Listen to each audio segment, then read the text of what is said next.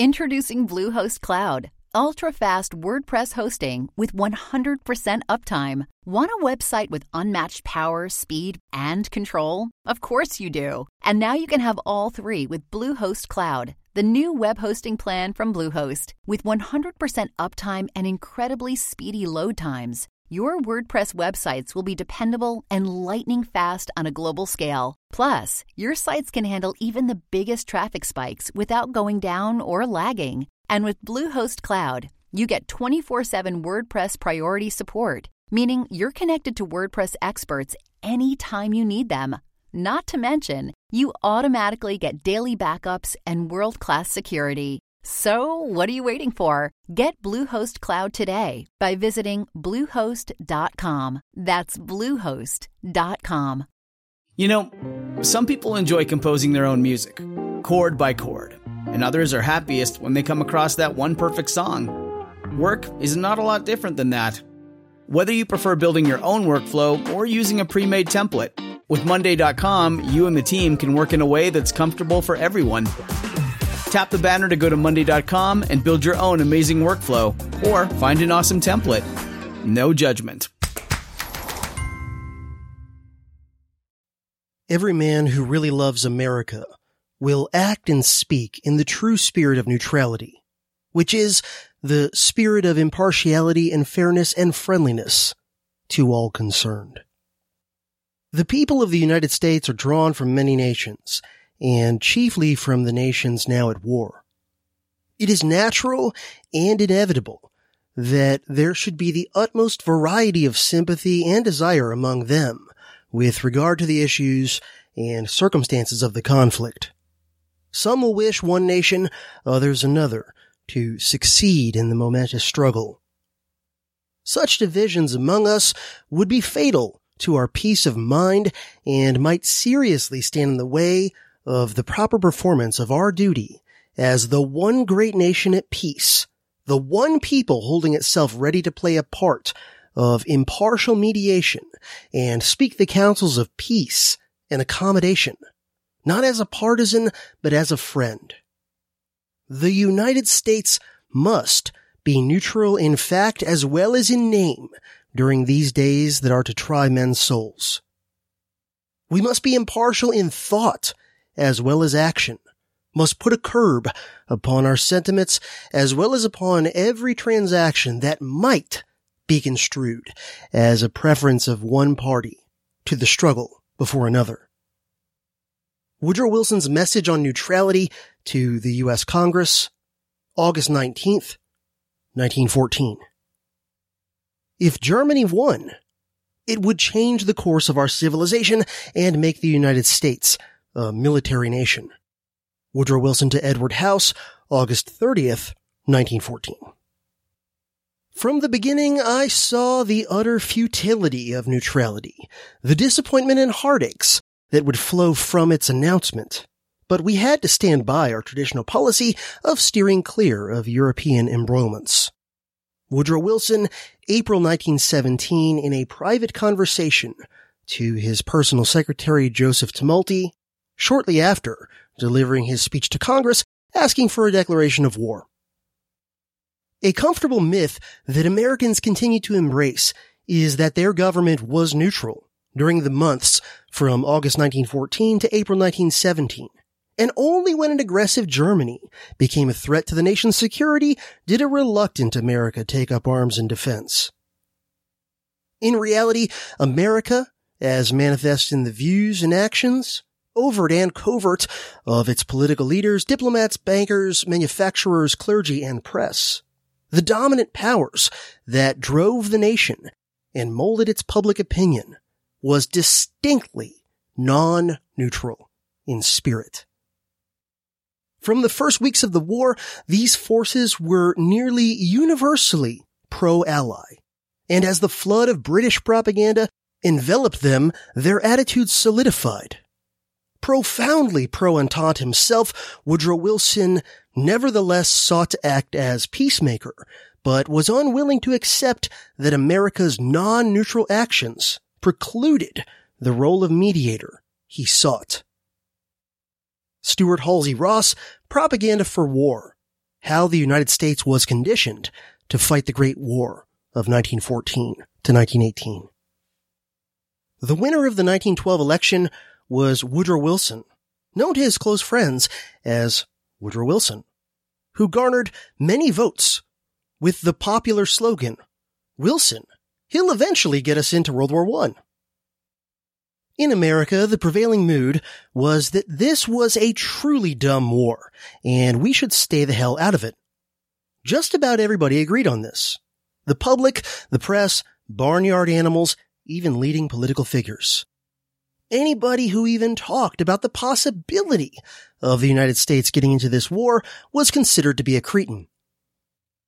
In the presidential election of 1916, both President Woodrow Wilson and the Republican nominee Charles Evans Hughes went around stating in loud, emotion-choked voices that they were definitely by God not going to get the country into the war. So it was clear that the United States had no choice but to get into the war, which in 1917 it did. And a darn good thing too, because the official title of the war turned out to be The War to End All Wars. Dave Barry. Dave Barry slept here, a sort of history of the United States.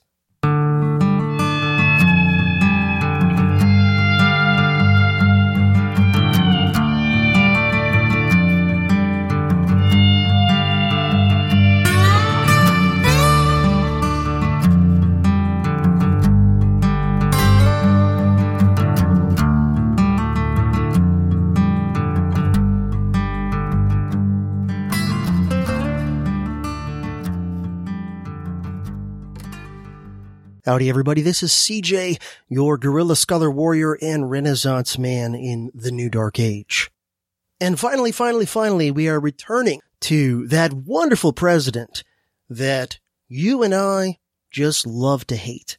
And that is, of course, Woodrow Wilson, this being, if I'm not mistaken, part 11 in my ongoing Woodrow Wilson series. So this episode was originally going to be a huge one that was going to cover the entire period of American quote unquote neutrality in regard to World War One. So from the outbreak of the war in the summer of 1914 until the U.S. finally fully officially entered it in April of 1917. However, as I've been working on my notes for this episode in recent weeks and even months, it was starting to get quite unwieldy and there were not enough things that I was comfortable cutting out that I could get it down to a more manageable size. So ultimately I decided what I was going to do and what I am doing is to break that period up into a couple of episodes. So the plan is to have this episode that you're listening to right now cover things kind of pre-Lusitania, pre-Germany submarine warfare, you know, really kicking off in a big way.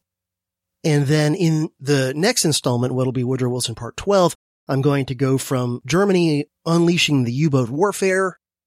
And of course, the single biggest event there in regards to the United States being the sinking of Lusitania. And from there through the rest of the period of American neutrality and just how non-neutral the U.S. was, particularly corporate America. And especially the House of Morgan. I may or may not get into that a little bit in this episode, but I'm definitely going to dig into it pretty deeply in part 12 of Woodrow Wilson. So just a few brief updates and I'll try and keep this relatively short in case you've been wondering what's been going on with me lately. You haven't heard much from me, certainly over the past month or two. And so, yeah, I've continued to have to do out of financial necessity, a lot of non DHP related work just to try and keep my family financially afloat to, you know, barely sort of keep our head above water for the time being. And I've been dealing with that while dealing with my ongoing struggles to recover as much as I can from alcoholism and severe depression. And I feel like my brain has been slowly, painfully slowly, but steadily continuing to regain its capabilities. I'm still nowhere near to where I was, say, in 2019 in terms of my ability to focus, my attention span, my memory, my mental energy, you know, how long I can do high mental exertion work until my brain just taps out. And while dealing with that, as you may recall me mentioning, I think in the last episode, I put out my wife who has several different chronic health issues. She's had her health flaring up pretty badly in the last couple of months. So we've been dealing with that and had some concern about whether or not she'd be able to keep doing the job she's doing. And if she had to step over to a less demanding job, it would of course include probably a significant pay cut. And given the financial situation my family's in at the moment, that would be, I don't even know what we would do. Um, thankfully for the moment, those problems seem to be abating a little bit. And it seems like at least for the time being, she'll be able to stay in the job that she's currently in. So that's a little bit of relief. However, on the other hand, I had a bit of an issue myself over the past couple of weeks. I got sick and it ended up snowballing and clusterfucking until I was about as sick as I've been in at least a year, if not longer. So it was some sort of respiratory infection. Honestly, felt like a fairly mild cold in the initial stages. I have no idea if it was a COVID variant or not. I don't even care or test for it at this point. My feeling is if what I'm dealing with feels like a cold, whether it's a typical cold or whether it's the dreaded COVID, I don't really care. But this time, even though I take all kinds of different, you know, vitamins and supplements to help my immune system, this time, probably because all of the extreme stress I've been under in recent months and how kind of ragged and tired and constantly sleep deprived and everything I've been over the past few months, even though for the first week or so I had it, this felt like a fairly mild cold. It eventually snowballed into some combination of sinus and bronchial infection and even pink eye caused by the extreme congestion I ended up having. I ended up losing my voice for multiple days and I ended up developing a bad cough and I ended up having to go on nuclear antibiotics in addition to pink eye drops. And thankfully I'm on the mend now, but I'm still not all the way better. At least I have a voice mostly. I mean, I don't know if you can still hear the sickness in my voice at this point or not. But at least I mostly have a voice. And in addition, at least now I can talk for usually a couple minutes before I start coughing like crazy. Um, a week ago, I would start coughing like crazy usually if I talked for like a sentence or two. So yeah, you will never know because I'll try to hit the mute or pause button in real time as much as I can. And of course, I'll edit things out after the fact in post, but you will never know how many times during the recording of this episode I had a coughing fit.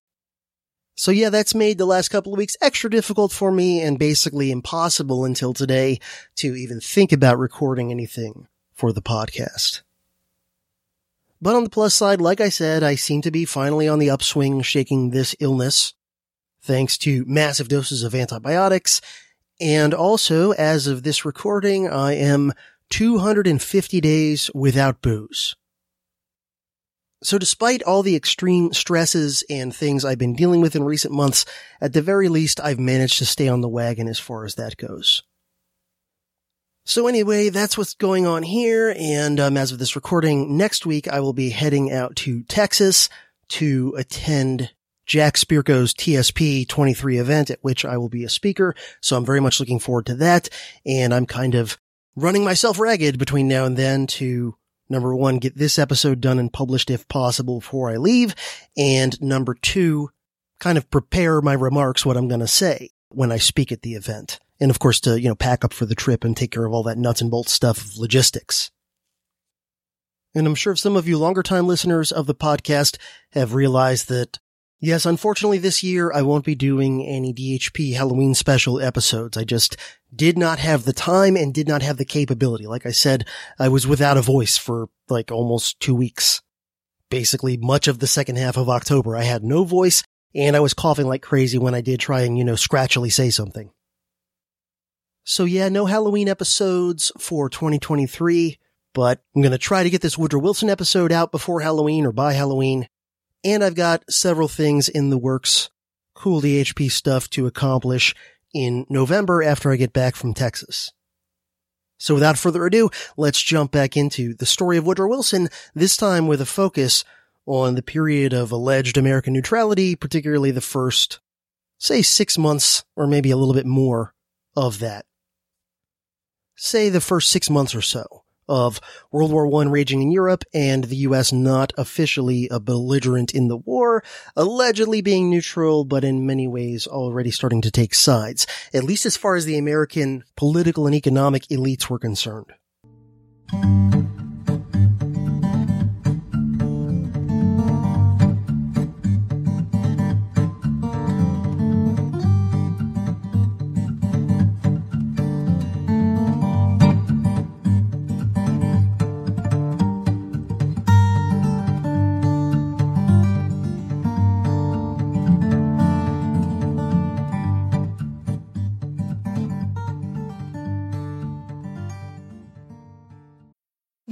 Need mealtime inspiration, it's worth shopping Kroger, where you'll find over 30,000 mouthwatering choices that excite your inner foodie. And no matter what tasty choice you make, you'll enjoy our everyday low prices, plus extra ways to save, like digital coupons worth over $600 each week. You can also save up to $1 off per gallon at the pump with fuel points. More savings and more inspiring flavors make shopping Kroger worth it every time. Kroger, fresh for everyone. Fuel restrictions apply.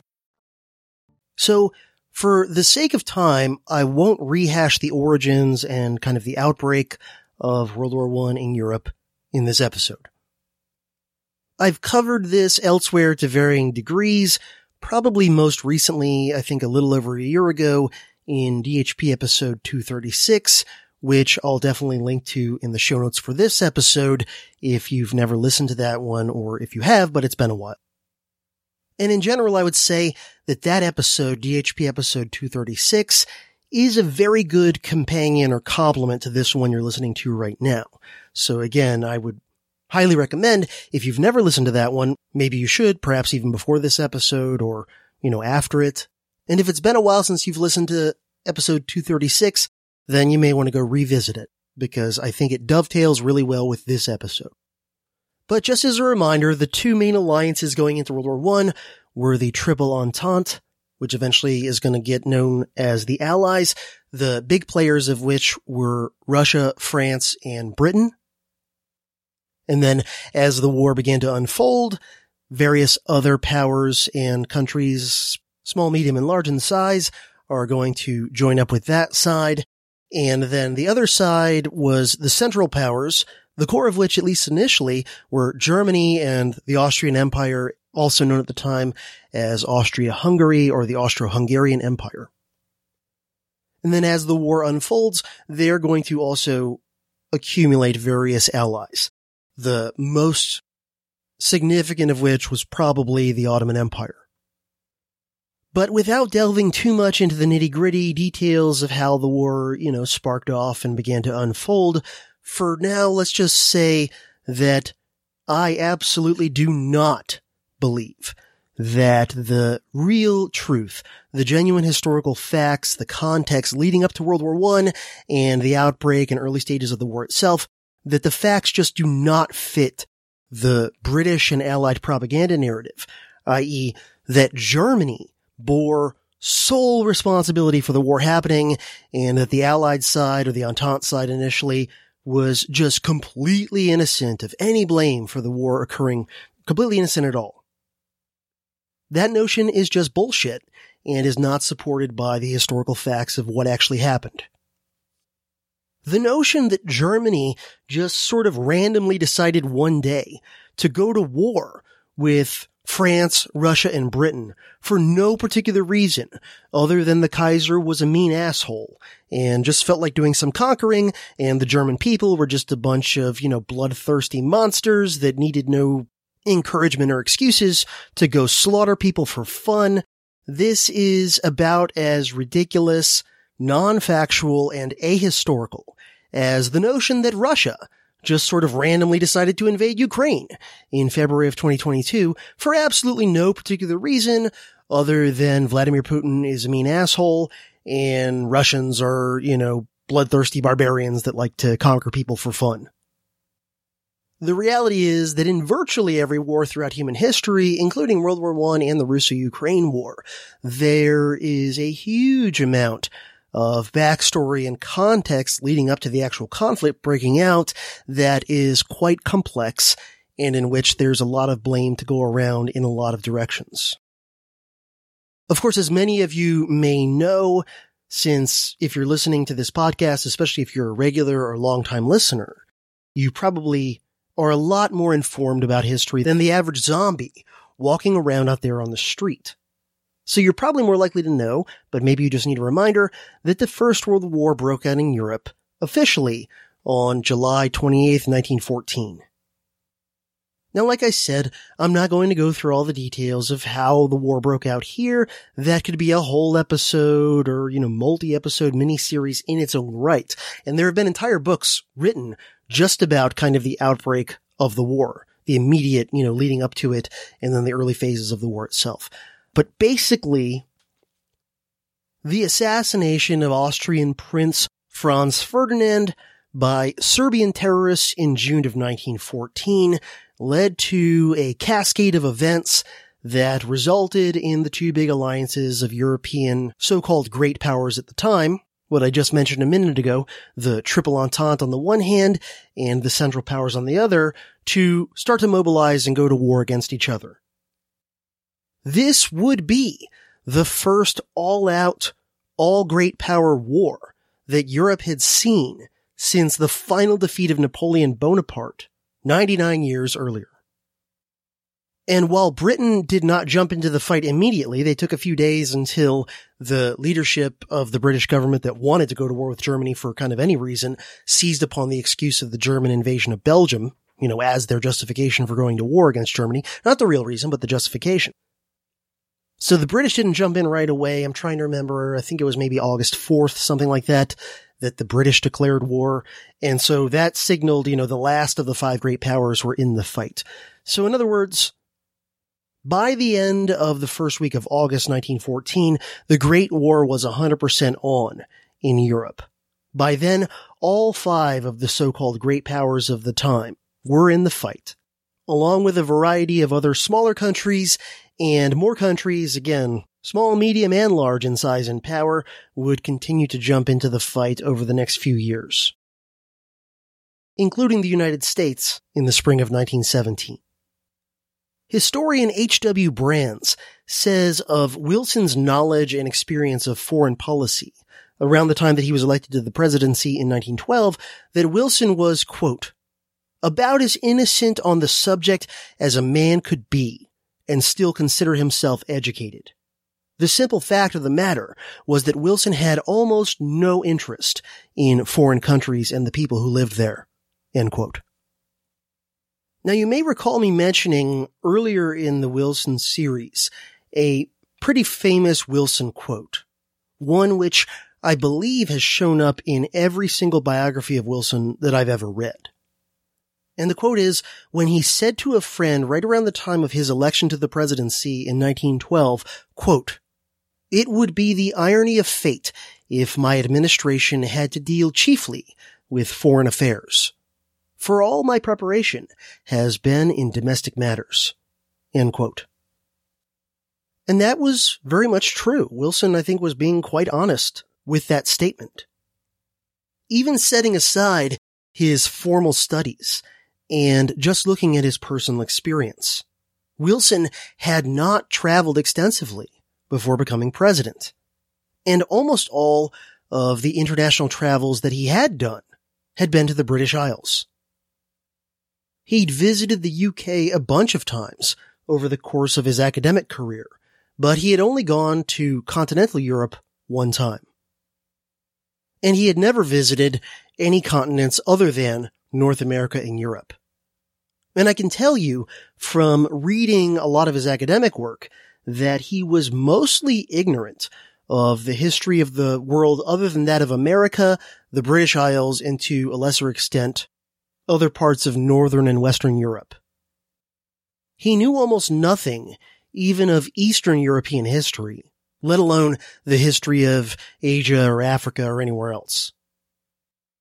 And yet, this guy would have the hubris to think that he and his minions of progressive lackeys could use the opportunity of this great war to play God with the world, to remove and replace governments and redraw the borders of nations in Europe Africa, the Middle East, and even parts of Asia. Now, gee whiz, what could possibly go wrong with arrogant, ignorant people playing God with other people in other parts of the world far flung, you know, away from them, whose history and culture and religion and rivalries and hatreds and so forth, they don't even remotely begin to understand. What could possibly go wrong? Well, I mean, the answer is almost endless. It's World War II, the rise of fascism, the rise of communism, the Cold War, a lot of the problems in the Middle East, so many of these things can be traced back to Woodrow Wilson's decision to get the U.S. into World War I and then how he, in conjunction with the other victorious allies, handled the end of that war. That's what could go wrong. Now, by the time World War I broke out in Europe, Wilson was already starting to intervene a fair amount in Latin America. But again, I am still planning on and working on covering all of that stuff in a standalone episode on Wilson's Banana Wars for DHP supporters on places like Patreon and Subscribestar. And actually, to be honest, at this point, I'm thinking that I'm probably going to break that bonus coverage of Wilson's Banana Wars in Latin America and the Caribbean into two parts. Because, like with this episode here, you know, what I initially intended to be one big episode is just getting so long and complex and unwieldy that I'm going to have to break it up in order to make it manageable for me to actually make and in order to make it hopefully a little bit more digestible for you all to consume. But the point is, Wilson was already on the path increasingly of liberal interventionism or neoliberal war hawkishness, even before World War I. He was already starting to show himself quite willing and eager to engage in military interventions abroad, as long as there was some sort of humanitarian liberal sounding justification for it. Wilson, like many people around the world, seems to have been surprised by the Great War breaking out and it beginning to play out the way it did in the early phases. You know, it was a war that very few people predicted what it would be like, how long it would last, etc. And because of him being a little bit taken off guard by the whole thing, and because of his general ignorance and inexperience in regard to foreign affairs that I already mentioned a few minutes ago, he seems to have initially been very unsure as to exactly how the U.S. should react to it, and, you know, very much had no idea how long the war would last and what it would really be like.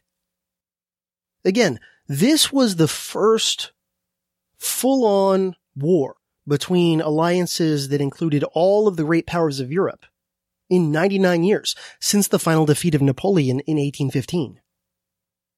And you don't need a history degree to know that to say that a lot had changed in those 99 years is a massive understatement. A lot had changed. It was a totally different world in Europe in 1914 as opposed to 1815. First off, in 1815, most countries in Europe hadn't really industrialized yet. By 1914, a lot more nations in Europe had gone through an industrial revolution of some sort. But other things had changed besides just technology. I mean, that was important. But in addition, you had a huge amount of progress in those 99 years in the development of modern, centralized Leviathan nation states with highly effective modern propaganda techniques and organizations and just the overall kind of organizational software for doing things like mobilizing people and resources for war. Those things were far more developed and effective in 1914 than they had been in the early 1800s. And then on top of that, you had all the massive improvements in the effectiveness of things like weapons and transportation technologies for war than had existed in the days of Napoleon. I mean, you're going from wars being primarily fought by infantrymen with smoothbore muskets and by what we would consider rather primitive and ineffective artillery in Napoleon's day to wars being fought with modern repeating rifles and machine guns and landmines and barbed wire and poison gas and eventually even things like planes and tanks. And of course at sea, things like underwater mines and submarines. So it was just an unprecedentedly new type of war. And yeah, you can go and, and see little previews, little portents of this in some of the latter stages of the U.S. Civil War. You can see some aspects of this happening in the Franco-Prussian War. You can see some aspects of this being revealed in the Boer War in South Africa. And you can see even more aspects of what would happen in World War I being revealed in the Russo-Japanese War of 1904 to 1905. But none of those really, you know, put it all together and had entire alliances of great powers fighting each other directly, not in a proxy sort of way. Initially, most Americans, regardless of their politics or station in life, seem to have reacted with thankful relief that their country was on the other side of the planet from this giant war that was breaking out, and they were equally grateful that the U.S. was not allied to either side. Even the U.S. ambassador to the UK, Walter Hines Page, who was a huge lover of Britain and hater of Germany since, you know, before this war even happened, even he initially reacted to the outbreak of the war by writing, quote, Again and ever, I thank heaven for the Atlantic Ocean. How wise our no alliance policy is. End quote. Now, he wouldn't stick with these sentiments for very long. In fact, within just a matter of weeks at most, if not days, he was totally focused on loving Britain, hating Germany, and wanting the US to get into the war to help the Brits win over Germany. I mean, for much of the period of American quote unquote neutrality, Ambassador Page was seemingly more pro-British than somebody like Bill Kristol is pro-Israel in our time. In fact, like half the time, if not more, it seems like he was doing more to try and work for the British government from 1914 to 1917 than he was for the American government. And you see a lot of this where people who would become very quickly extremely loud, bloodthirsty voices of pro-British, anti-German, pro-US intervention sentiment. Many of them in the initial days and sometimes even weeks after the war broke out expressed what I would consider quite reasonable sentiments, which is, it's a tragedy that this giant great power war is happening in Europe. Thankfully, America's not involved. And the best thing we can do, both for ourselves and for the rest of the world as Americans, is to try to stay the hell out of it. Arch Warhawk, Anglophile, and Teutonophobe Senator Henry Cabot Lodge, great warmonger buddy of Teddy Roosevelt, he also expressed a desire in the early days of the war for the U.S. to remain neutral and to remain impartial and stay the hell out. And while Page, Lodge, and men like them may have abandoned these sentiments very quickly, if they ever sincerely held them in the first place, of course, many Americans would hang on to these sentiments of thank God for the Atlantic Ocean. Thank God we're neutral and not allied with anybody at war they would hang on to these sentiments for the next year or two, if not longer.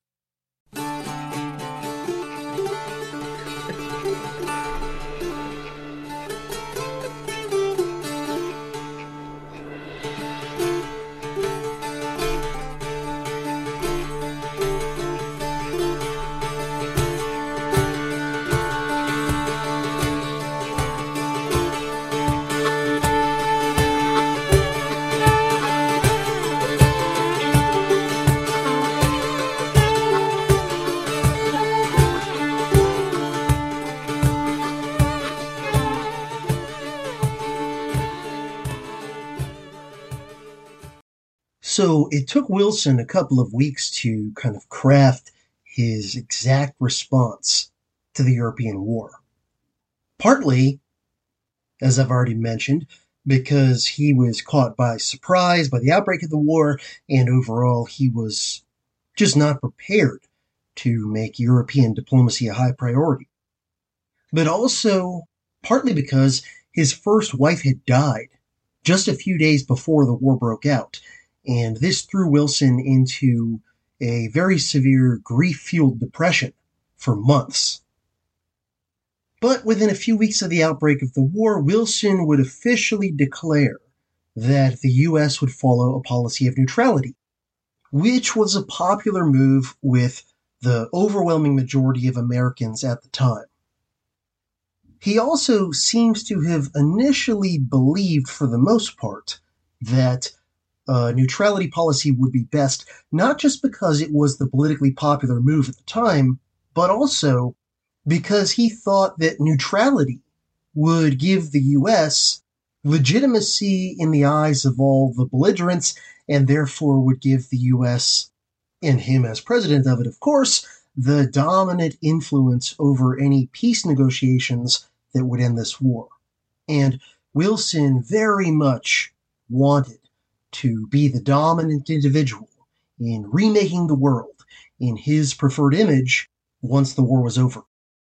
Now, later, of course, as we'll see, he's going to change his mind and he's going to kind of flip it around and decide that only by picking sides with the Allies, of course, for whom he was always biased, especially towards the British, that only by picking sides and helping that side win the war in a dominant fashion would the US and himself be able to be the dominant force in shaping the post war world order.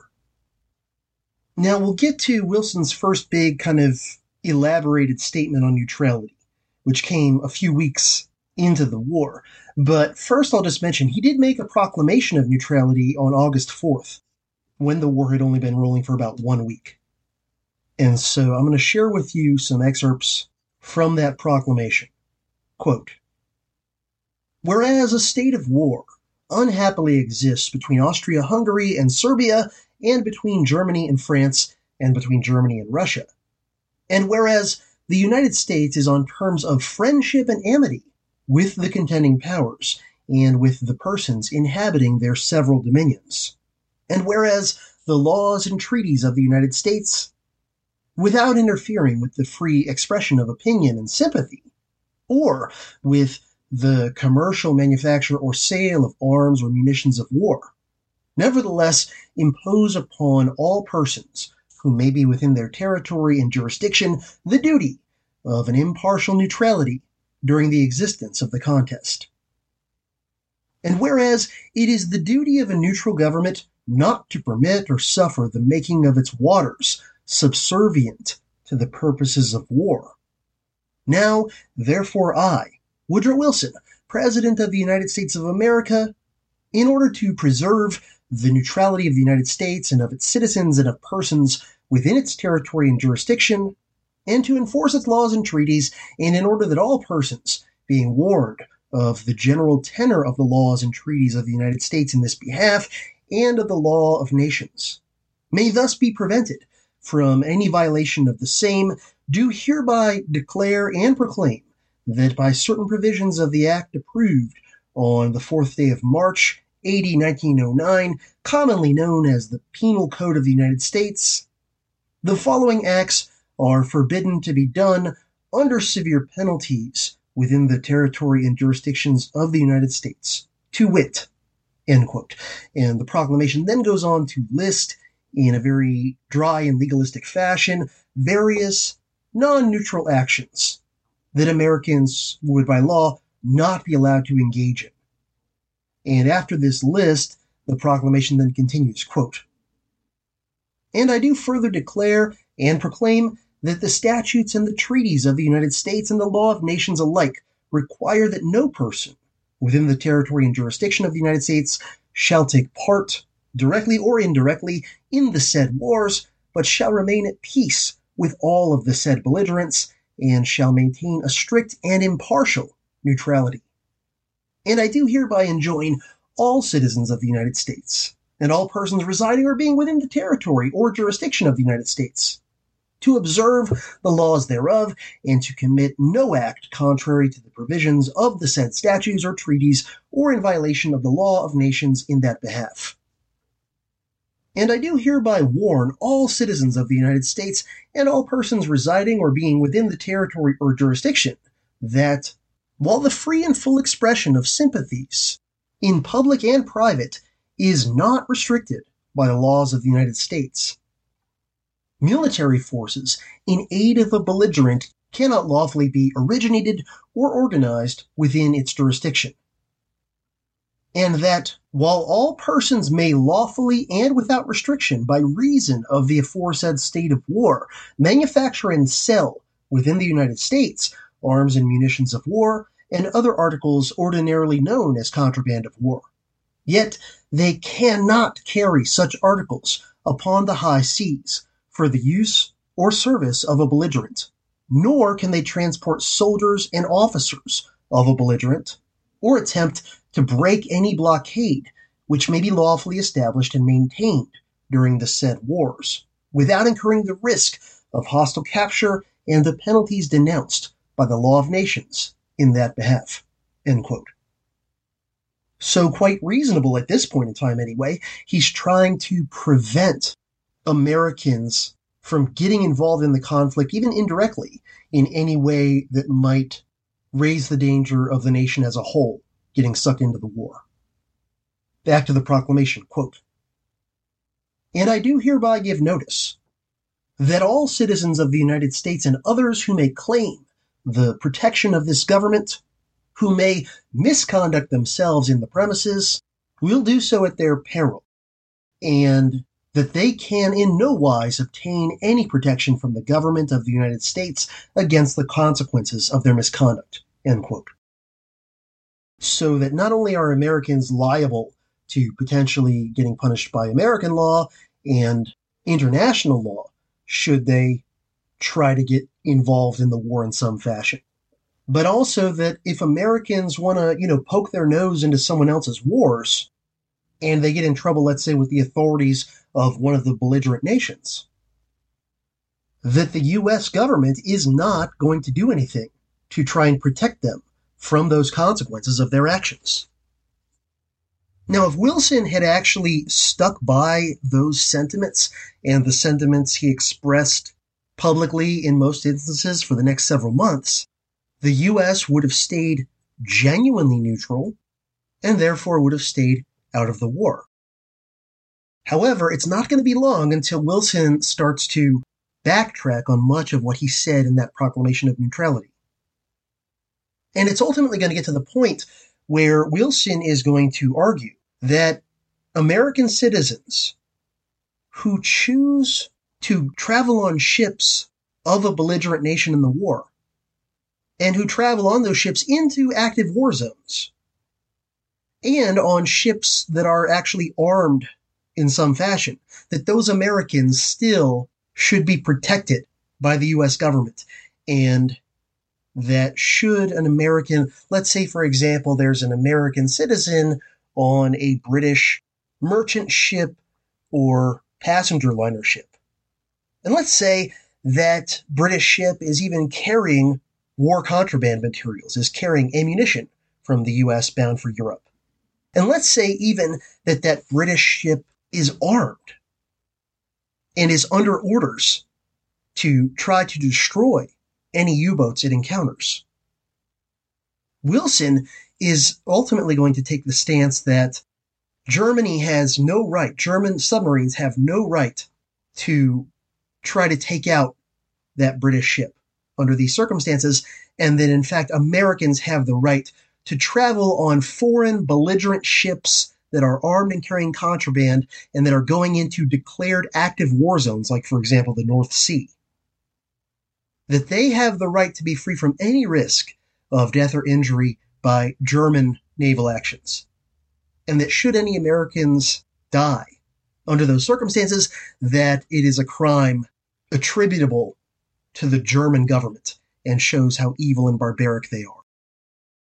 Wilson is also going to, before long, start to make various policy changes that would actively encourage, enable, and facilitate financial and material support from the U.S. private sector for the benefit of the Allied governments that were engaged in the war.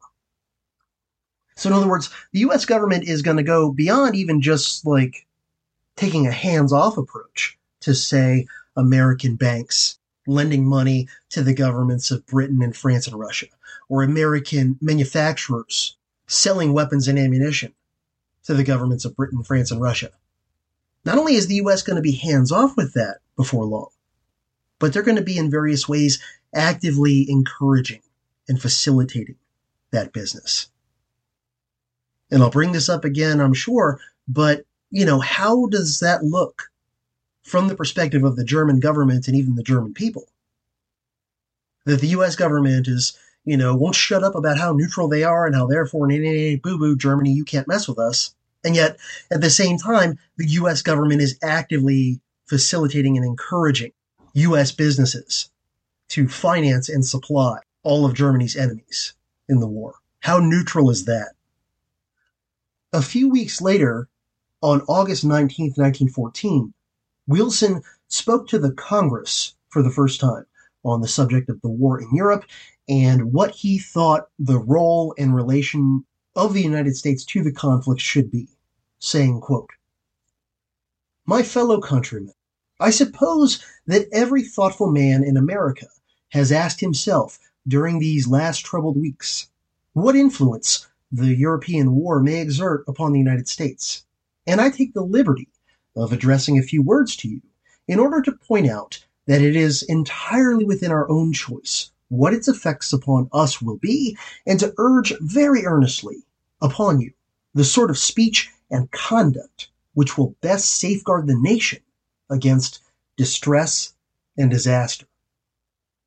The effect of the war upon the United States will depend upon what American citizens say and do. Every man who really loves America will act and speak in the true spirit of neutrality, which is the spirit of impartiality and fairness and friendliness to all concerned. End quote. Now, that line is key in so many ways, in my opinion. It harkens back to the content and spirit of key passages in George Washington's farewell address. And it also harkens back to statements by Thomas Jefferson and several other key founding fathers advocating for the United States to stay the hell out of Europe's wars and problems. And again, had Wilson truly meant this when he said it and continued to mean it for the next several years, the US would have stayed the hell out of World War I, and both the US and the planet would have been better off for it. Instead, in very little time, Wilson is going to completely go back on these sorts of statements. And in fact, by the time the US gets into the war officially, it's going to be at the point where, you know, the government, uh, Woodrow Wilson in 1914 is saying it's the duty of Americans, if they love their country, to stay neutral, not just in deed, but even in thought.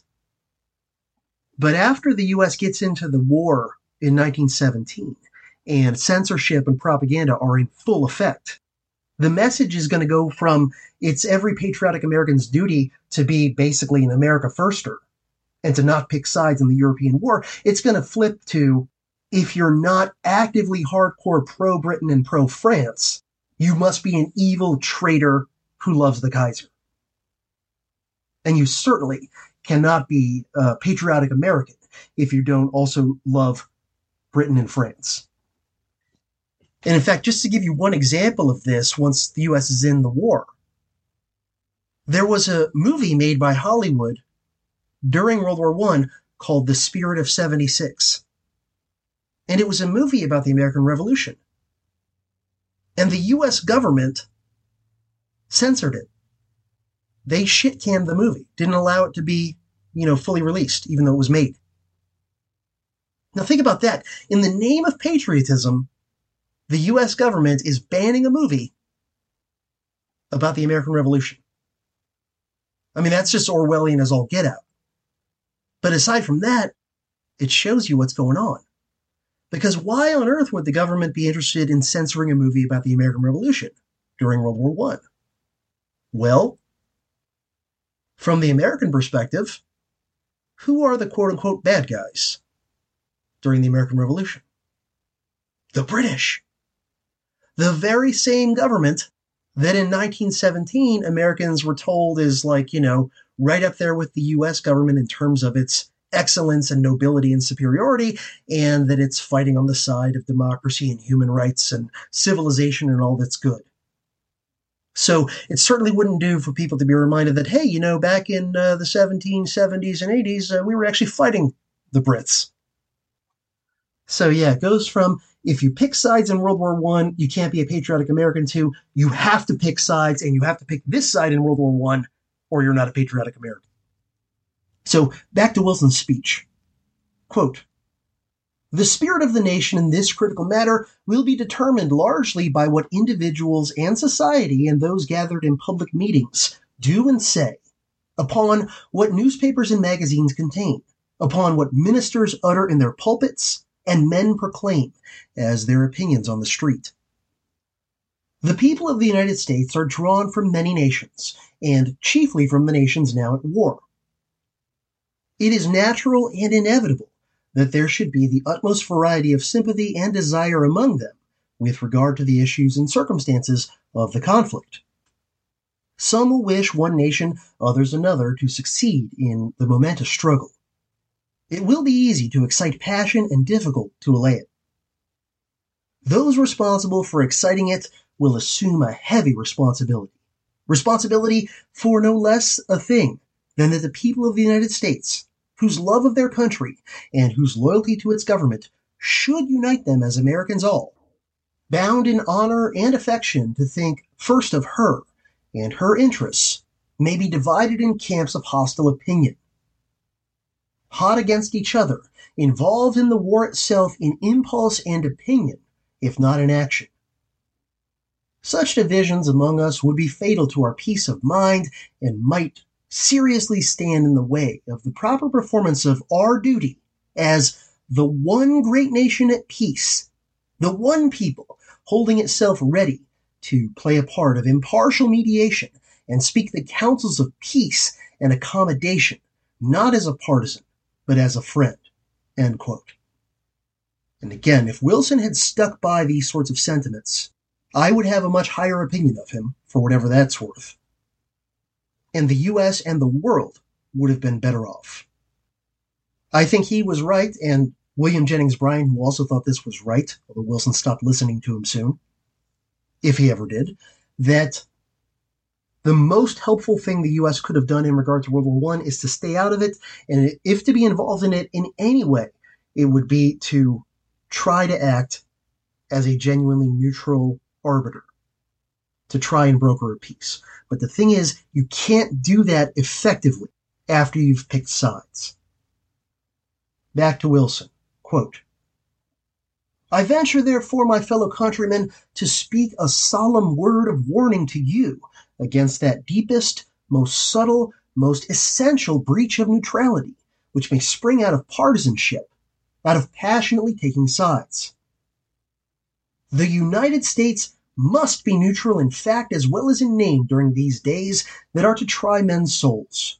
We must be impartial in thought as well as in action, must put a curb upon our sentiments as well as upon every transaction that might be construed as a preference of one party to the struggle before another.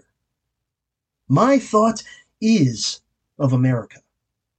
I am speaking, I feel sure, the earnest wish and purpose of every thoughtful American that this great country of ours, which is, of course, the first in our thoughts and in our hearts, should show herself in this time of peculiar trial, a nation fit beyond others to exhibit the fine poise of undisturbed judgment, the dignity of self control, the efficiency of dispassionate action, a nation that neither sits in judgment upon others nor is disturbed in her own counsels, and which keeps herself fit and free to do what is honest and disinterested and truly serviceable for the peace of the world. Shall we not resolve to put upon ourselves the restraints which will bring to our people the happiness and the great and lasting influence for peace we covet for them? This speech is easily one of the best, possibly the best speeches, in my opinion, of Wilson's entire career. If, of course, you just take the words at face value while ignoring all of his subsequent actions that give lie to it. Now, most of you probably already know, and I certainly do, that Wilson would ultimately choose sides and play favorites before long, in fact, pretty quickly, long before the U.S. officially would enter the war in April of 1917. But that said, I'll give the devil his due here. I've come to the conclusion, given my countless hours of reading about Wilson and reading Wilson's word and reading Wilson's words at this point, that he actually at least mostly meant it at the time that he gave the speech that I just shared with you. Now, he was clearly conflicted, contradictory, ambivalent on the issue, as some of his off the record statements, even during the first year of the war, seem to indicate. So I'm not saying that there was no part of his brain that was sympathetic to the Allies, especially the British, from day one and against the Germans. But I think the majority of his mind did at least initially believe in the sentiments that he expressed in that speech. And in comparing Wilson to FDR, who will be, of course, the next president that would be confronted with a world war, who will initially publicly advocate neutrality, but who will quickly and unofficially pick sides and who ultimately will maneuver the country into the war. I think that despite his ambivalence, Wilson still mostly genuinely meant it, at least initially and for a little while, when he said that he wanted the U.S. to be truly neutral and to stay out of the war. I do think he certainly abandoned those beliefs and those intentions well before April of 1917, which is when he's finally going to ask the Congress for a declaration of war. When exactly he stopped really meaning it at all when speaking about neutrality, I'm really not certain.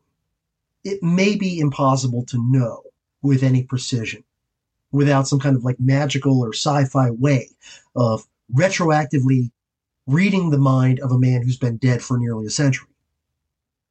But I do think that Wilson had fully abandoned any genuine desire or intention for neutrality well before the spring of 1917 and I also firmly believe that Wilson had abandoned any belief in and desire for neutrality for the U.S.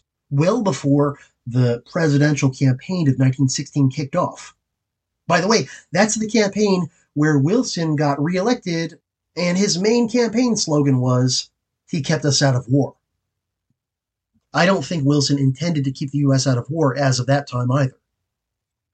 So I think Wilson probably meant it, when he said he wanted to be neutral and stay out of the war in August of 1914. I think he had probably abandoned that, though, within about a year. Meaning the summer of 1915, after the sinking of Lusitania. But where exactly during that first year of the war did he abandon his desire of neutrality? As of this recording, anyway, I can't pinpoint it. But definitely, I would argue, sometime between the summer of 1914 and the summer of 1915. I think Wilson had, you know, regardless of his public statements to the contrary, I think Wilson had pretty much decided that he would ultimately get the U.S. into the war on the side of the British and French. But that for political reasons, he would keep his public statements mostly sounding like his August 1914 statements until after he had been reelected in the 1916 campaign. Now, if I'm right, all of this means that Wilson was continuously and blatantly lying to the American people about his stance on the war and his intentions with the war for at least a year, if not closer to two. And by the way, there is absolutely no doubt that Wilson was perfectly capable of and fine with lying to the American people on matters of foreign policy. How can I say that we know this without a doubt? Well, because in November of 1914, November of 1914, right, the war had only been going on for, what, three, four months. Colonel House, Wilson's closest friend and advisor at the time, wrote in his diary that Wilson had confided to him that he, meaning Wilson, had no issues or qualms with lying to the press, and by extension with lying to the American people about matters of foreign policy. I mean, he flat out said so to House in private. There's also every reason to believe that even if he kind of meant it about neutrality, that Wilson nonetheless was strongly inclined to the British side of the war from the very beginning. And if so, that means that even if he kind of mostly meant it when he said he wanted neutrality early on, there was still some genuine conflict within him. So, for example, on August 19th, 1914, the exact same day as his first big speech on neutrality that I shared pieces of just a few minutes ago, Wilson wrote to Lord Grey, the British Foreign Secretary, that the US and the UK were, quote, bound together by common principle and purpose, end quote. And also, this early on, Wilson revealed a belief in some sort of a domino theory regarding a potential German victory in this war. By which I mean the belief that if the Central Powers won, eventually and inevitably the US would have to take on Germany. And Wilson expressed some concern that this would lead to increased authoritarianism in the US. Now, ironically, him getting the US into the war to ensure the Allies would win would actually result in the largest spike in authoritarianism in American history up until that point. But for sure, like Teddy Roosevelt, like Henry Cabot Lodge, like Alfred Thayer Mahan, like Colonel House, Wilson definitely believed in this Anglo Saxonist idea, this idea of the natural affinity of the English speaking peoples of the world, and believed in the superiority of the Anglo Saxons over all other quote unquote races, including the German quote unquote race from which actually the Anglo Saxons largely derived. But the main difference was that Wilson was a little bit more subtle, usually, in expressing these Anglo Saxonist tendencies than somebody like Teddy Roosevelt would be or somebody like Henry Cabot Lodge would be. So the point is that while Wilson in the very early weeks and months of the war might have largely been genuine when he said he wanted to keep the US out of the war. He still nonetheless had a real emotional attachment to one side, and in particular one country, Great Britain. And so that alone made it very likely that if it looked like that side, that country, couldn't win the war without US help, Wilson would be very inclined to get the US into the war to make sure they won.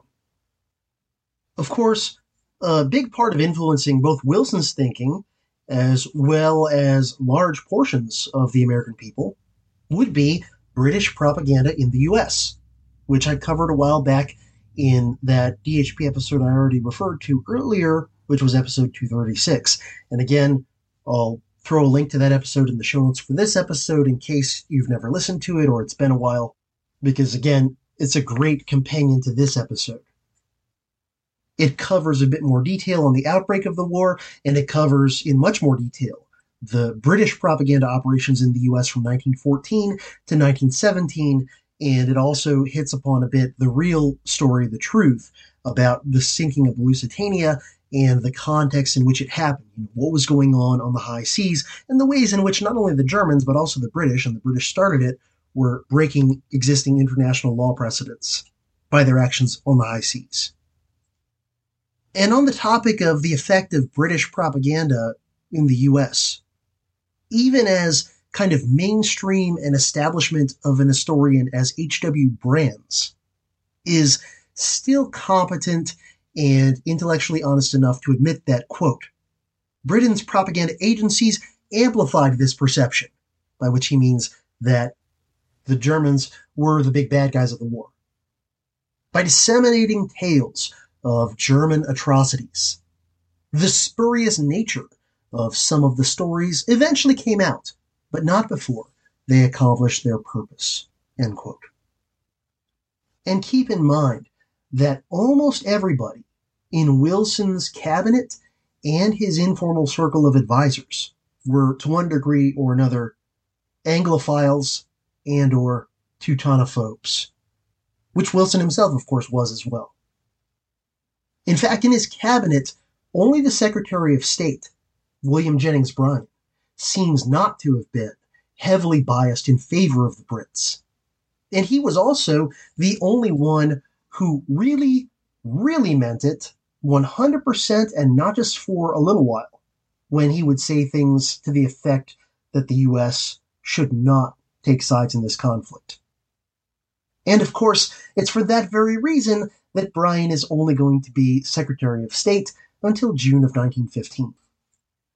And I'll mention a few other key Wilson advisors and their biases regarding the war, but I also want to mention that, you know, aside from Wilson's own general Anglophilia and the fact that most of his top advisors and cabinet secretaries were Anglophiles as well, and aside from the effects of British propaganda over the course of the war, I think that another big factor that nudged Wilson in the direction of eventually getting into the war on the side of the Allies. First was his overall tendency throughout his life towards kind of a totalist, Manichaean, pure black and white moral worldview. And of course, under this worldview, he's always on the side of God, righteousness, progress, etc. And this is, I think, largely because of the influence of his father, whom you may remember was a leading Presbyterian pastor and theologian in the American South in the 19th century. And Woodrow Wilson himself had displayed this tendency towards Manichaeanism throughout his life. You may recall me in a previous episode a while back in this series mentioning Wilson's essay entitled Christ's Army, which he wrote when he was only 19 years old, and which was published in a journal called The Presbyterian, which was a publication that his father was the editor of at the time.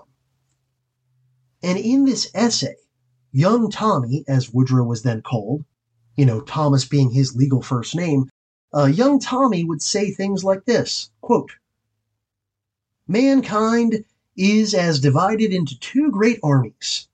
The field of battle is the world.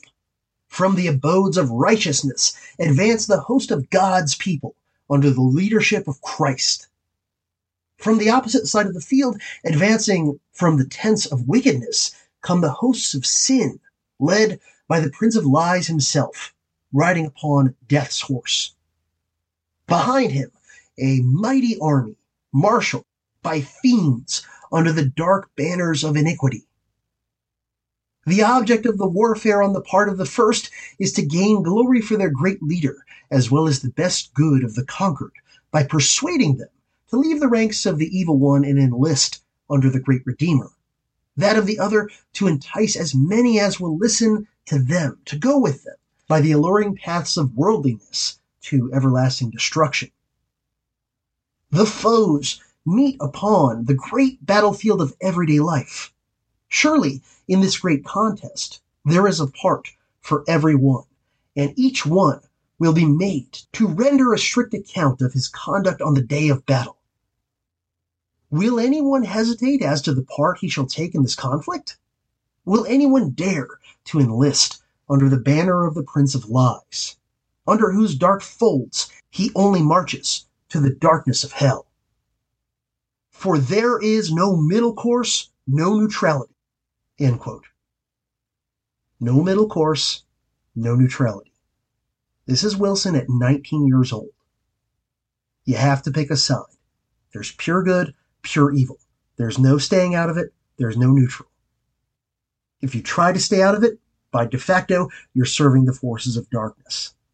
This is the mindset that he is going to manifest and that he is going to implement once the U.S. is in the war. This totalist, Manichaean mindset with no room for complexity, ambiguity, moral gray areas, no capacity to say, well, both sides are to blame to some extent. Both sides have done things they shouldn't have. No, it's one side has to be pure good, one side has to be pure evil, and once you identify the side of good, anyone who's not actively helping you in that endeavor is by definition aiding the dark side. Back to 19 year old Tommy Wilson. Quote, Each and every one must enlist either with the followers of Christ or those of Satan. You know your enemies. They are evil thoughts, evil desires, evil associations. Avoid evil associations, evil companions. No one can make a good soldier who keeps company with the emissaries and friends of the enemy. In every minor thing, watch yourself and let no fiery dart enter your soul. One who thus faithfully does his duty and purifies himself in the smallest things has little to fear from the foe. And if he withal leads others by his example and precept to do likewise, and fears not to warn the enemies of the cross to turn from the error of their ways, he may rest assured that his name is enrolled among the soldiers of the cross. So this Manichaean tendency of mind on the part of Wilson. Once enough British and also Anglophilic American propaganda convinced Wilson that the Central Powers side of the war, and especially Germany, was evil. And that the Allied side were the good guys and were on the right side of history, so to speak. That meant that neutrality was no longer even an option. That to try to stay neutral was essentially to, by default, aid the forces of darkness. And then related to this, another big thing kind of psychologically that I think would help nudge Wilson towards his ultimate intervention in World War I was his hubristic messiah complex. He seems to have genuinely, fervently believed that the U.S had the divinely appointed mission to remake the entire world by spreading what he called modern democracy, and ultimately by creating something like a world government, or as he would come to call it eventually, the League of Nations. And he genuinely believed that he was the divinely appointed politician who needed to carry this out.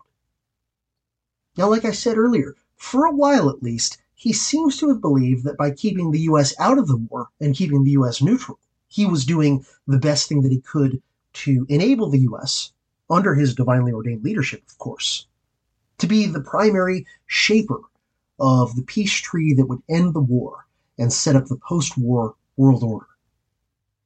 But again, sometime between the summer of 1914 and the spring of 1917, and I think it was closer to the former than to the latter in time, he changed his mind about that and decided that, in fact, the only way that he, as the messianic leader of the messianic nation, could be the dominant influence on how the war ended and how the world, you know, would be set up from then on, would be to get the U.S. into the war on the winning side, which would then give him the leverage to shape the end of the war and what would come after it.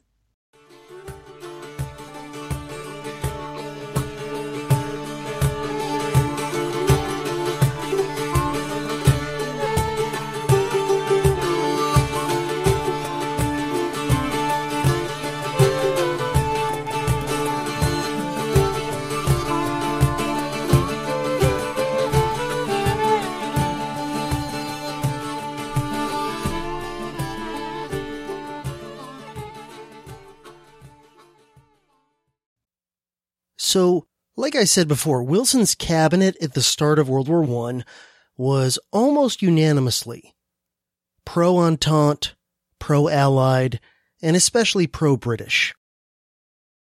Secretary of State William Jennings Bryan was really the only exception. If Wilson had genuinely, wholeheartedly agreed with Bryan, he would have treated both sides in the war equally and he would have condemned and opposed British violations of international law and interventions into American politics and so forth at least as strongly as he did those of the Germans. And he would have stayed out of the conflict other than maybe to offer, like I said before, to mediate it as a neutral broker. Quite simply, the US and the world would have been better off if Wilson had actually listened to his Secretary of State about foreign policy.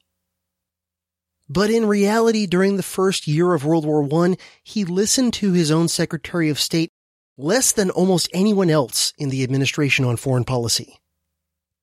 Instead, his two main advisors on foreign policy were, first and foremost, Colonel, in quote marks, Edward House, whom you may remember had no official title or office in the administration.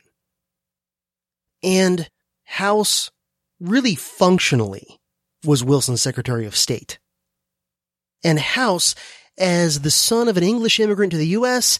and as a guy who maintained throughout his life tons of close ties to British political and financial elites and who spent a lot of his life abroad in the UK. House, if anything, was even more instinctively pro-British in his prejudices than Wilson was. And the evidence indicates that House came around to favoring outright U.S. intervention into the war well before even Wilson came around to that point of view.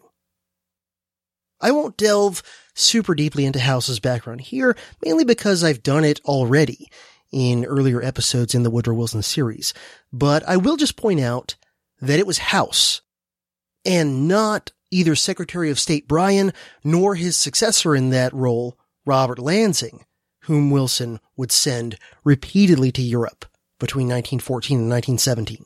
Instead, it was House that he repeatedly sent to Europe during the period of American alleged neutrality. In fact, not only did House make multiple trips to Europe during the first three years of the war, but he even made a trip to Europe shortly before the war started in May of 1914, during which he was reporting back to Wilson that the situation in Europe was very tense and there was a strong possibility of a great power war. Now, during this 1914 trip before the war broke out, House met with leaders primarily in London. He spent a very short amount of time in Paris. I think he only met with the U.S. ambassador, didn't even meet with any French government officials when he was in Paris. And he did go to Berlin for a little while, including a meeting with the Kaiser. Though, strangely and interestingly, House did not go to Austria, and perhaps even more interestingly and even more importantly, he didn't go to St. Petersburg to meet with the Tsar or any other Russian government officials, even though arguably Russia was the most territorial aggressive of all the great powers at the time, at least as far as European territories went. So, on this trip, House first visited Germany, where the Kaiser seems to have actually charmed House quite a bit, at least temporarily. And the Kaiser tried to convince House that the main reason for Germany's military buildup in recent years was simply that it was surrounded by hostile powers, which in fact it was. After Germany, like I said, House very briefly stopped off in France, where the only high level meeting he had was with the US ambassador there. And then he went on to London, where he spent a lot more time. And there, his Anglophilic prejudices were strongly reinforced. Because there, in the words of historian Stuart Halsey Ross, quote, far-sighted English knights and lords exquisitely dined and thoroughly brainwashed their receptive guest. End quote. In other words, after visiting London, House's pro-British prejudices would be fully reinforced. And any tendency in his mind to want to take Germany's point of view, even just, you know, to take it seriously, not even to agree with it, but just to take it seriously and take it into account. Or to even want to act as a true, neutral, objective mediator would seemingly go out the window. After meeting with House, the British Secretary of State for Foreign Affairs, Lord Grey, would write, quote, House left me in no doubt from the first that he held German militarism responsible for the war and that he regarded the struggle as one between democracy and something that was undemocratic and antipathetic to American ideals. I felt sure he did not differ much from Ambassador Page in his view of the merits of the war.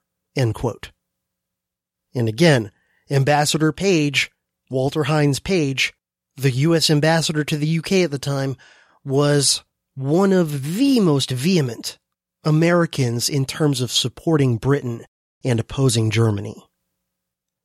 By the way, I'll briefly mention the other key ambassador at the time for the US government was, of course, the ambassador to Germany, which was James Watson Gerard, whom I believe I've mentioned before in the Wilson series. And he was a terrible choice to be the American ambassador to Germany, even under the best of circumstances, let alone in the midst of a giant war involving Germany.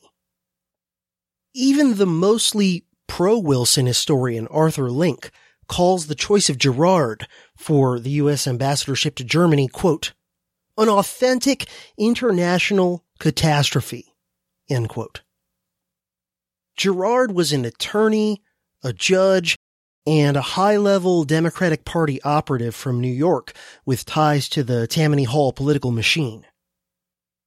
Not only was he almost entirely inexperienced and ignorant in matters of international diplomacy, but he was bitterly and openly hostile from the get-go towards Germany and the German government, with whom he was now supposed to conduct diplomacy.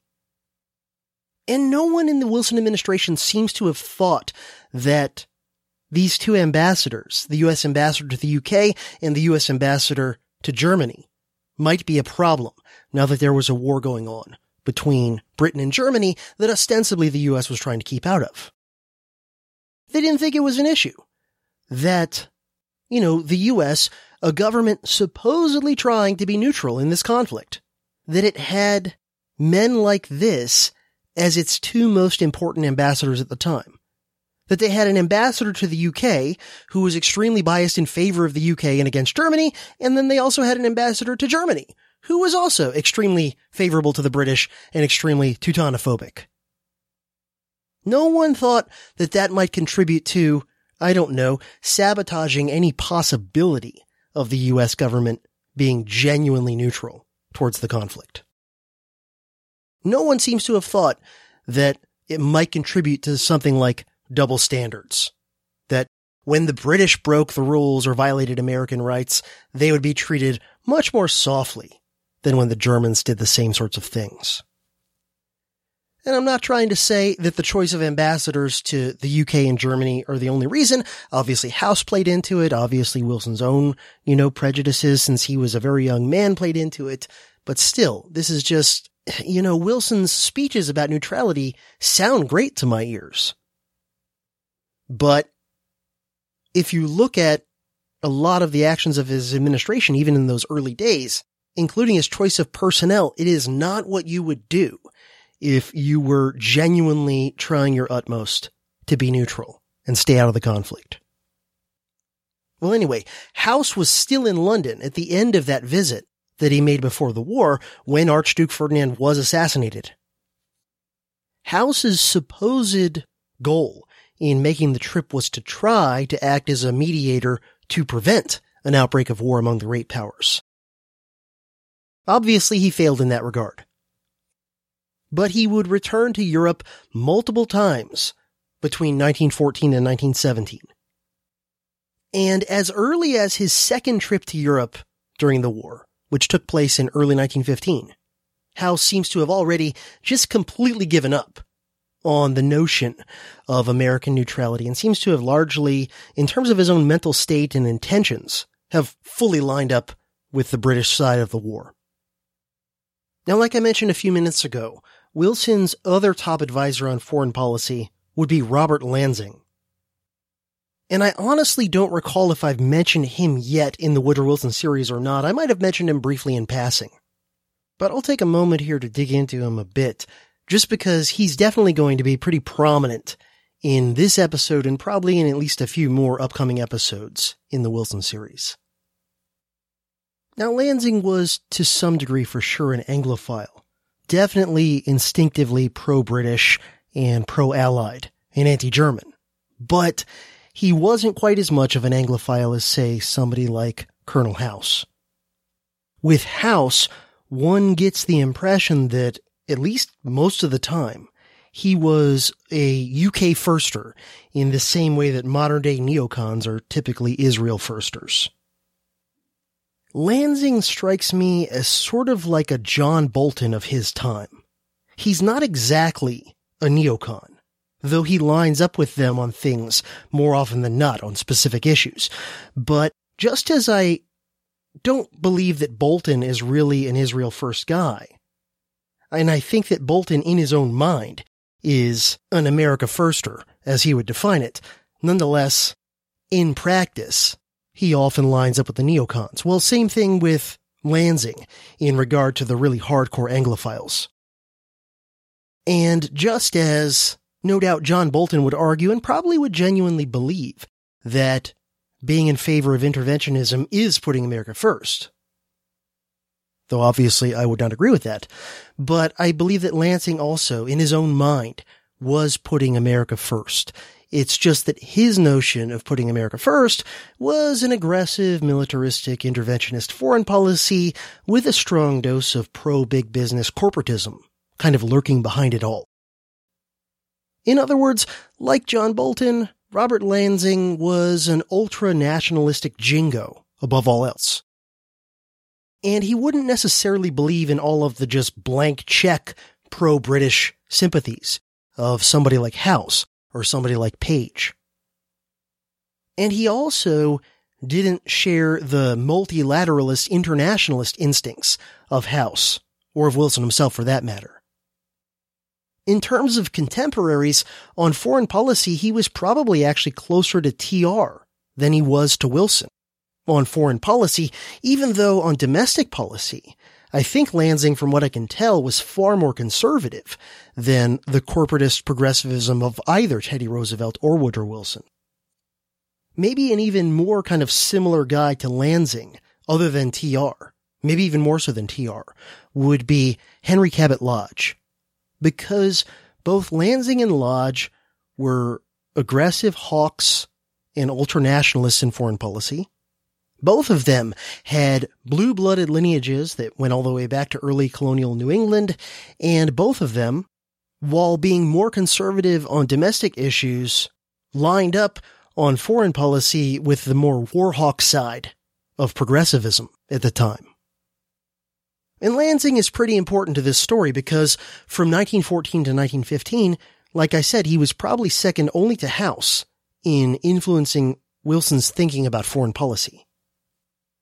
And he's also, of course, very important because after Bryan will resign in 1915 in the aftermath of the Lusitania, Lansing is going to get a promotion and is going to become Bryan's replacement as Secretary of State, and he will hold that position all the way right up into 1920. So for most of Wilson's presidency, Lansing was his Secretary of State. So who was he? Well, he was born in upstate New York during the Civil War so he was just a handful of years younger than Wilson. He was from a fairly wealthy and powerful aristocratic family with some pretty deep roots going all the way back to the early colonial period, as I said. And among his ancestors were Anne Hutchinson and Roger Williams, as well as various other early colonial leaders of Rhode Island, Connecticut, New Hampshire, and Massachusetts. Lansing attended Amherst College and became a lawyer and started off working at his family's firm. Isn't that convenient? A firm called Lansing and Lansing.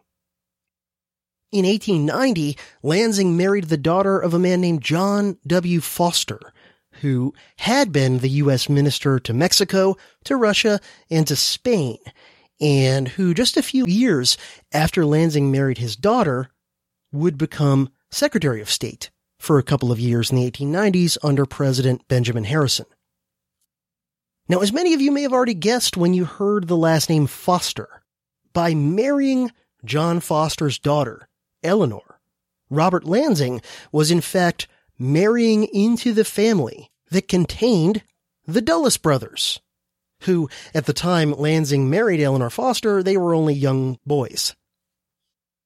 But just as a reminder, in case you may have forgotten, or if you're new to dangerous history and don't yet know, under Dwight Eisenhower in the 1950s, John Foster Dulles would serve as Secretary of State and Allen Dulles would serve as CIA Director.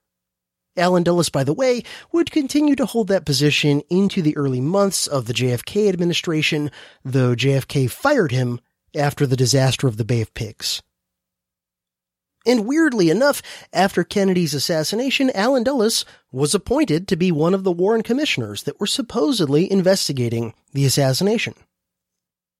And if you think that it's kind of weird and fishy for a guy who had a lot of recent bad blood with JFK, and who JFK had fired just a couple of years earlier, if you think it's really weird that that guy was made one of the top dudes investigating JFK's death, well, I think you're right and stay tuned. I'm going to try um, later in November of this year to get out at least the first installment in my upcoming miniseries on the JFK assassination. So, you may recall me in previous discussions of the Dulles brothers on this podcast mentioning that they came from a very highly pedigreed family that included both a grandfather and an uncle who had been secretaries of state. Well, the grandfather in question was John W. Foster, and the uncle in question was our man Robert Lansing. Like the Dulles brothers later, Lansing's background consisted of kind of going back and forth through the revolving door between working as a lawyer for major corporations, usually with a focus on international dealings, and also sometimes working as a lawyer for the U.S. government. Lansing unlike his father-in-law, John Foster, or unlike his nephews, John Foster and Allen Dulles, who were all Republicans, Lansing was a Democrat. And like I alluded to before, on domestic issues, he seems to have been basically a conservative Grover Cleveland style Democrat on most matters, meaning really not much of a progressive at all though I think he definitely seems to have had some corporatist tendencies that may have clashed with a really consistent laissez-faire approach. But on foreign policy, it seems that unfortunately, Lansing was very much not a Cleveland style Democrat, meaning not an anti-interventionist on foreign policy. And as Murray Rothbard observed very trenchantly a long time ago, unfortunately, people often tend to spend the most time on or even to specialize in the things that they are the worst on from a libertarian point of view. So Lansing, who was probably at least decent on most domestic issues, judged from a libertarian perspective, came to specialize in foreign policy on which he was pretty bad. Maybe not quite as bad as Wilson, the messianic globalist progressive, but at least bad enough that Lansing would serve Wilson for much of his presidency. Though the two never got along very well personally, and they would eventually have a falling out during the Versailles Peace Conference. And that falling out seems to have been partly for personal reasons.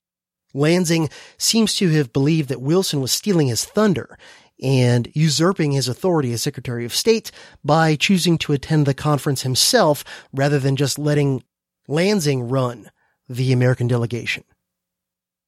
And partly also it seems to have been that Lansing just didn't have nearly as much faith or devotion to the League of Nations idea as Wilson did. But anyway, that's a story for another time. And for now, I'll just say that in August 1914, right around the time period, the beginning of the time period covered by this episode, Wilson appointed Lansing to the position of counselor of the United States Department of State, which is a high rank roughly equivalent to an undersecretary position, but which, unlike an undersecretary position, does not require a Senate confirmation.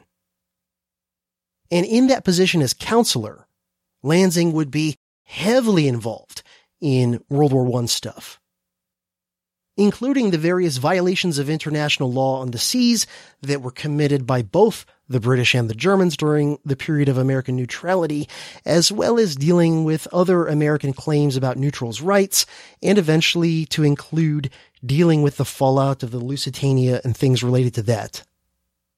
So this is the guy who was another key foreign policy advisor in the Wilson administration and who would eventually become Secretary of State.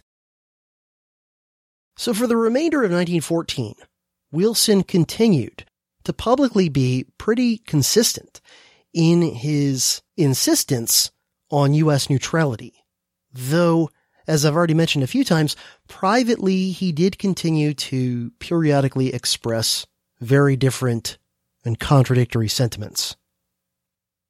To take just one of multiple examples I could cite, shortly before the congressional elections in November of 1914, he told his top aide and de facto chief of staff, Joseph Tumulty, that, quote, England is fighting our fight, and you may well understand that I shall not, in the present state of world affairs, place obstacles in her way. End quote.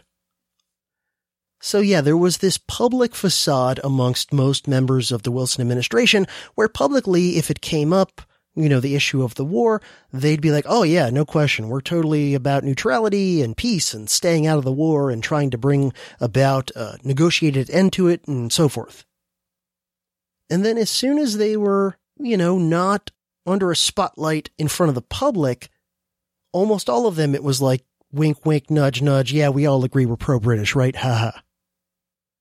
Wilson made multiple public offers to try to help mediate an end to the war in the early months of it, but neither side was at all interested. Because in the early months of the war, both sides believed the war would be much shorter and less costly than it ended up being. Both sides, of course, also believed that their side would ultimately win, and both sides had extremely ambitious war aims in terms of territory and things that they were not interested in compromising on at all. Still, overall, by the end of 1914, Wilson more than not seemed to want to try to keep the U.S. out of the war and to try to use that neutral status to be able to mediate an end to it. So I'm going to close out this episode with some excerpts from Wilson's 1914 State of the Union address, in which he still sounds mostly pretty good to my ears. And in the next episode in this series, we'll pick up with the growing controversies about the war at sea, including the sinking of Lusitania and its fallout, as well as some of the ways that American financial and industrial firms profited from the war and the way that those firms, especially if they were at all connected to the House of Morgan, were vehemently pro-British, and also the ways in which those economic interests may have been key in nudging the American political elite towards war in order to safeguard the profits they were making from the Allies and ensure that the Allies would be in a position to pay back their massive loans to U.S. financial firms in the aftermath of the war. Next time, we'll also talk a bit about how various groups of Americans reacted to the issues of the war during the period of American quote unquote neutrality. And this will also include some coverage of the so-called preparedness movement that popped up in the US during the period of neutrality, which were various groups that were pro-intervention, but who kind of couched their pro-war stance behind a smokescreen of sort of just in case, you know, oh, we just want the US to be prepared for war, just in case, despite our best efforts to try and stay out of it, somebody attacks us. Of course, in reality, these people in these organizations were actively trying to push the US towards war one way or another. And by the way, they were predominantly created by, and to a large extent even composed of, elites. Of the Anglophilic elites of the American corporate and political worlds. The preparedness movement, quote unquote, was very much not a bottom up grassroots thing originating from middle and working class, you know, average Americans. But anyway, before I close out this episode with some excerpts from Wilson's 1914 State of the Union address, I just want to say thanks for listening. I hope you enjoyed this episode. I know it's been a long time since I did one of these, you know, big, deep, research heavy historical narrative episodes. I know these types of episodes are always the most popular ones that I do. So I appreciate your patience. Those of you who have continued to financially contribute to my work, during the last few months when I've been not putting out a lot. I really appreciate your generosity and your patience. And my intention is, knock on wood, as long as no other major disasters fall on me or no other major stresses get in my way in the near future, to start ramping up my DHP output again in the coming weeks and months. So hopefully it will not be nearly as long before the next big Wilson episode or the next big historical episode as it was, you know, since the last one. Okay, so here we go. Woodrow Wilson's second annual message to Congress, aka State of the Union, December 8th, 1914, and I'm focusing on the war related parts. The bulk of it is actually domestic issues. Quote, Our thoughts are now more of the future than of the past. While we have worked at our tasks of peace, the circumstances of the whole age have been altered by war. What chiefly strikes us now, as we look about us during these closing days of a year, which will be forever memorable in the history of the world, is that we face new tasks. Have been facing them these six months, must face them in the months to come. Face them without partisan feeling like men who have forgotten everything but a common duty and the fact that we are representatives of a great people whose thought is not of us, but of what America owes to herself and to all mankind in such circumstances as these upon which we looked, amazed and anxious. War has interrupted the means of trade not only, but also the processes of production in Europe, it is destroying men and resources wholesale and upon a scale unprecedented and appalling. There is reason to fear that the time is near, if it be not already at hand, when several of the countries of Europe will find it difficult to do for their people what they have hitherto been always easily able to do. Many essential and fundamental things. At any rate, they will need our help and our manifold services as they have never before needed them. And we should be ready, more fit and ready than we have ever been. It is of equal consequence that the nations whom Europe has usually supplied with innumerable articles of manufacture and commerce of which they are in constant need, and without which their economic development halts and stands still, can now get only a small part of what they formerly imported and eagerly looked to us to supply their all but empty markets. This is particularly true of our own neighbors, the states great and small of Central and South America. The United States, this great people for whom we speak and act, should be ready, as never before, to serve itself and to serve mankind. Ready with its resources, its energies, its forces of production, and its means of distribution. It is a very practical matter, a matter of ways and means. We have the resources, but are we fully ready to use them? And if we can make ready what we have, have we the means at hand to distribute it? We are not fully ready. Neither have we the means of distribution. We are willing, but we are not fully able. We have the wish to serve, and to serve greatly, generously, but we are not prepared as we should be. We are not ready to mobilize our resources at once. We are not prepared to use them immediately and at their best, without delay and without waste. So, Wilson at this point is mostly talking about the U.S.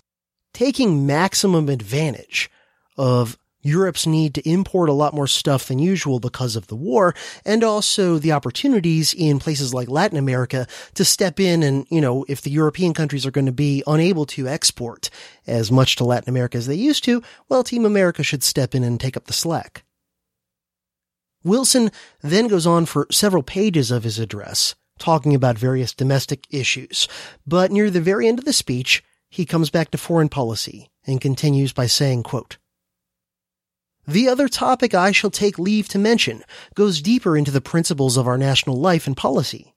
It is the subject of national defense. It cannot be discussed without first answering some very searching questions. It is said in some quarters that we are not prepared for war. What is meant by being prepared? Is it meant that we are not ready upon brief notice to put a nation in the field? A nation of men trained to arms? Of course we are not ready to do that. And we shall never be in time of peace so long as we retain our present political principles and institutions. And what is it that it is suggested we should be prepared to do? To defend ourselves against attack? We have always found means to do that, and shall find them whenever it is necessary, without calling our people away from their necessary tasks to render compulsory military service in times of peace. Allow me to speak with great plainness and directness upon this great matter, and to avow my convictions with deep earnestness. I have tried to know what America is, what her people think, what they are, what they most cherish and hold dear. I hope that some of their finer passions are in my own heart. Some of the great conceptions and desires which gave birth to this government and which have made the voice of this people a voice of peace and hope and liberty among the peoples of the world, and that speaking my own thoughts I shall at least in part speak theirs also, however faintly and inadequately, upon this vital matter. We are at peace with all the world. No one who speaks counsel based on fact or drawn from a just and candid interpretation of realities can say that there is reason to fear that from any quarter our independence or the integrity of our territory is threatened. Dread of the power of any other nation we are incapable of. We are not jealous of rivalry in the fields of commerce or of any other peaceful achievement. We mean to live our own lives as we will, but we mean also to let live. We are indeed a true friend to all the nations of the world, because we threaten none, covet the possessions of none, desire the overthrow of none.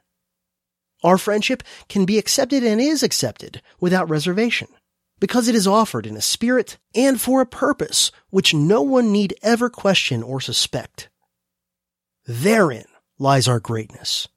We are the champions of peace and of concord and we should be very jealous of this distinction, which we have sought to earn. Just now, we should be particularly jealous of it, because it is our dearest present hope that this character and reputation may presently, in God's providence, bring us an opportunity such as seldom been vouchsafed any nation the opportunity to counsel and obtain peace in the world and reconciliation and a healing settlement of many a matter that has cooled and interrupted the friendship of nations. This is the time above all others when we should wish and resolve to keep our strength by self-possession, our influence by preserving our ancient principles of action. From the first, we have had a clear and settled policy with regard to military establishments. We never have had, and while we retain our present principles and ideals, we never shall have a large standing army. If asked, are you ready to defend yourselves? We reply, most assuredly, to the utmost. And yet, we shall not turn America into a military camp. We will not ask our young men to spend the best years of their lives making soldiers of themselves. There is another sort of energy in us. It will know how to declare itself and make itself effective should occasion arise. And especially when half the world is on fire, we shall be careful to make our moral insurance against the spread of the conflagration very definite and certain and adequate indeed. Let us remind ourselves, therefore, of the only thing we can do or will do. We must depend, in every time of national peril, in the future as in the past, not upon a standing army, nor yet upon a reserve army, but upon a citizenry trained and accustomed to arms. It will be right enough, right American policy, based upon our accustomed principles and practices to provide a system by which every citizen who will volunteer for the training may be made familiar with the use of modern arms, the rudiments of drill and maneuver, and the maintenance and sanitation of camps. We should encourage such training and make it a means of discipline which our young men will learn to value. It is right that we should provide it not only but that we should make it as attractive as possible, and so induce our young men to undergo it at such times as they can command a little freedom and seek the physical development they need, for mere health's sake, if nothing more. Every means by which such things can be stimulated is legitimate, and such a method smacks of true American ideas. It is right, too, that the National Guard of the states should be developed and strengthened by every means which is not inconsistent with our obligations to our own people or with the established policy of our government. And this also, not because the time or occasion specially calls for such measures, but because it should be our constant policy to make these provisions for our national defense and safety. More than this carries with it a reversal of the whole history and character of our polity. More than this, proposed at this time, permit me to say, would mean merely that we had lost our self-possession, that we had been thrown off our balance by a war with which we have nothing to do, whose causes cannot touch us, whose very existence affords us opportunities of friendship and disinterested service, which should make us ashamed of any thought of hostility or fearful preparation for trouble. This is assuredly the opportunity for which a people and a government like ours were raised up the opportunity not only to speak, but actually to embody and exemplify the counsels of peace and amity and the lasting concord, which is based on justice and fair and generous dealing. A powerful navy we have always regarded as our proper and natural means of defense.